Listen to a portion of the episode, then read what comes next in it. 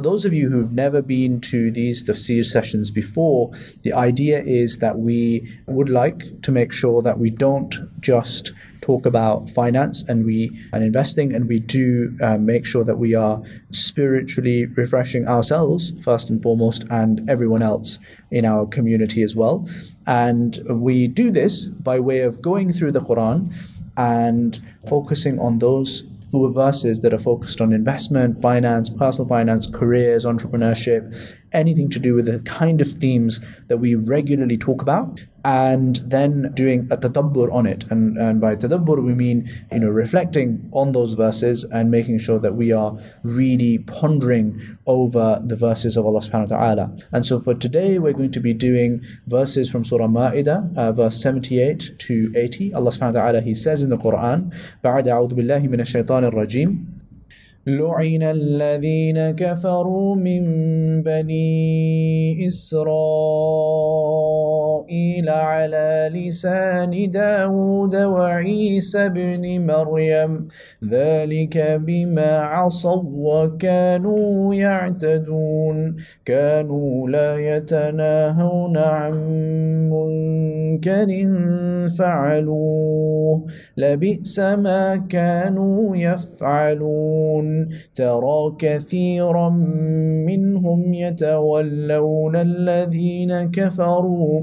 لبئس ما قدمت لهم أنفسهم أن سخط الله عليهم وفي العذاب هم خالدون Allah subhanahu wa ta'ala, He says the disbelievers among the children of Israel were condemned in the revelations of David and Jesus, the son of Mary. That was for their disobedience and violations. And they did not forbid one another from doing evil. Evil indeed is what they did. You see many of them taking disbelievers as allies. Truly wicked are they in their misdeeds, which have earned them Allah's wrath, and they will be in the everlasting torment.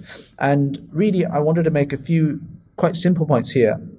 The first is that when it comes to ourselves, that's the most important. Like we need to start with ourselves. We need to make sure what we are doing is halal. And from the prism of finances and investing, we need to make sure that we are operating in a way that is halal. And then after that, we look and we're making sure our families are operating in a halal way. So Allah says, Qu wa ahlikum nara. So make sure that you are saving yourselves from the hellfire and then make sure that you are uh, saving your families wa ahlikum nara from the hellfire as well. And then Allah subhanahu wa ta'ala, uh, when Allah subhanahu wa ta'ala, uh, the hadith talk about looking after the neighbor and how much of a responsibility you have for your neighbor, that's the next circle that we need to look after. And we have some kind of obligation or responsibility for that. And then after that, we look after our environment and we talk about zakat and sadaqah. And again, even if you look down the list of the recipients of zakat, it starts off with those who are relatively near and desperate, and it goes more and more tangentially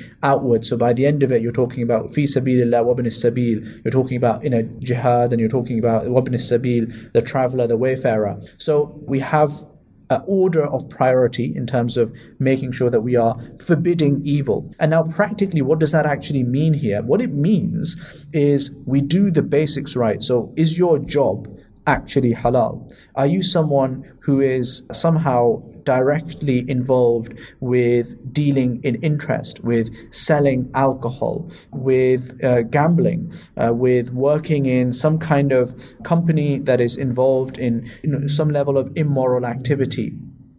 If, if that is the case, and your conscience is telling you that this is not something that you should be working in, then listen to your conscience because that's one of the greatest pieces of fitrah that Allah subhanahu wa ta'ala has built in for us automatically to point us to what is the right thing to be done. So that's the first thing. The second thing is, you know, many, many people, they often fall into the sin, and this is not just ourselves, but also our wider family and our network of, you know, having to sell alcohol or dealing with riba, you know, buying a, conven- a house on a conventional mortgage, taking out some kind of conventional loan, going into property development with a conventional loan, setting up a business business with conventional finance, being very happy to go on, you know, take payday loans where they have to give interest, go using credit cards, but with the intention of actually having to take the credit out and paying the interest on it, operating buy now, pay later schemes as a vendor. So you can technically use buy now, pay later schemes as, as a customer, but, you know, as a vendor, offering them can be quite problematic. So these are really simple, low hanging fruit that we really should be looking to address. Because you know, there's that famous hadith about a man who comes and his hair is disheveled and his clothes are dirty and unkempt, and he's you know he's coming out of the desert. And the hadith says, you know, how can this man, you know, and he's making dua, but you know, how can this man's dua be accepted when everything that his dress and his food and his body and everything that he has is sustained by haram. Because if that is the case, you can completely appreciate why your dua is not getting the acceptance that it should be getting because you are encased in this haram. And this is an important one. You know, don't tell yourself stories where you are comforting yourself that actually, you know what, this is fine because I've, you know, I've looked into it and ultimately I'm comfortable. If deep down your conscience is still uncomfortable, then, you know, life is too short. You know, life is too short. Just walk the walk and do the right thing. You will not regret it afterwards. A great test for this is if when you are 80 years old uh, and you look back at your person right now and you look at this decision would you regret taking that decision or not on your deathbed at 80 years old and if you wouldn't regret it then i think you know you sh- you know you know the answer and you should take that decision the second thing uh, that this verse talks about, كانوا لا يتناهون. They did not forbid one another from doing evil.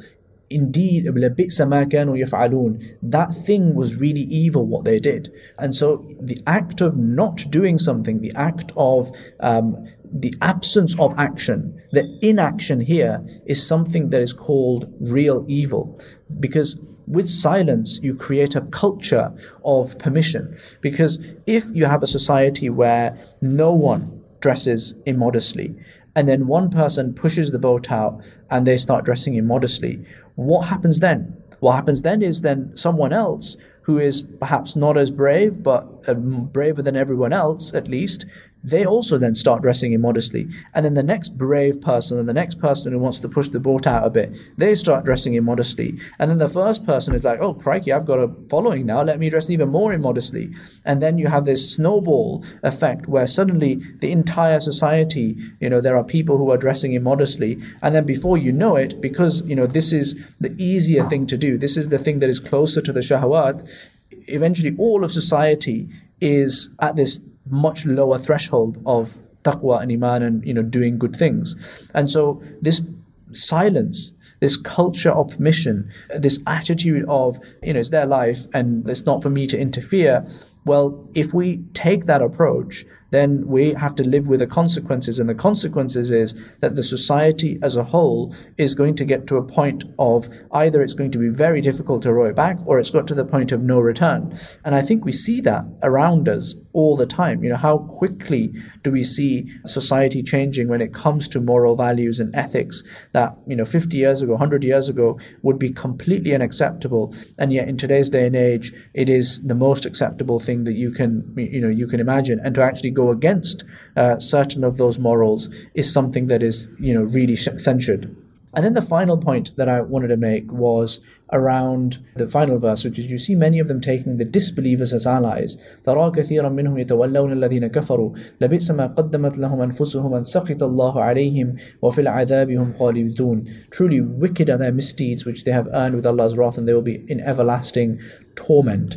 And with this, I guess, you know, it's a bit more of an open reflection. And I'm thinking in two lines here. The first is where we have the leadership within the Muslim world and how they will often align themselves with non Muslim countries above and in conflict with Muslim countries. And I think, in light of this verse, I think that is quite a troubling step to take for those leaders And, you know, certainly something that I think if we ever ended up in leadership positions, then we should be very, very careful around that. And similarly, you might think, okay, well, I'm never going to be the leader of a country, but you may well be someone who is perhaps an entrepreneur or someone who becomes quite affluent or influential in your area or in your community or in your circle or in your industry.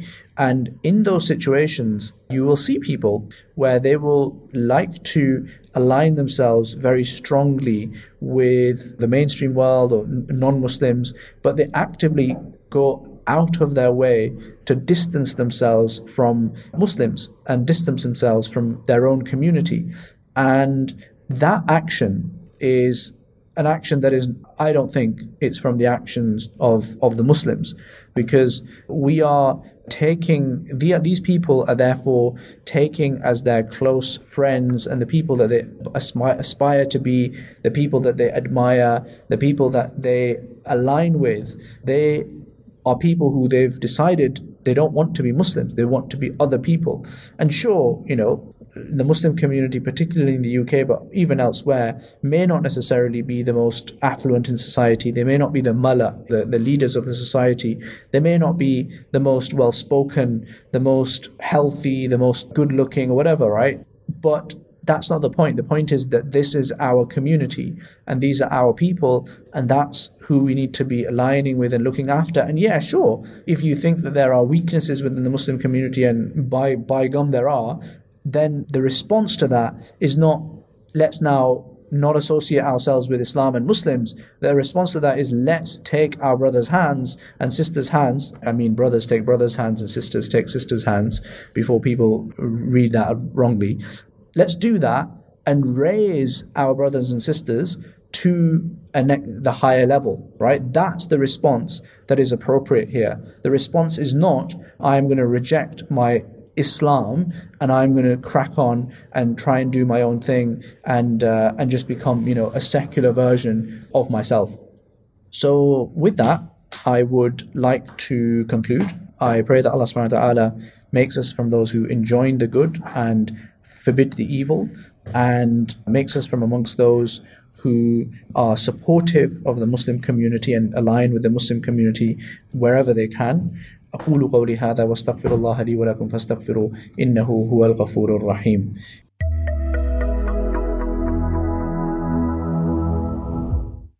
If you got this far, you must have enjoyed the podcast, which means you'll definitely love our other episodes and other content we produce as well, inshallah.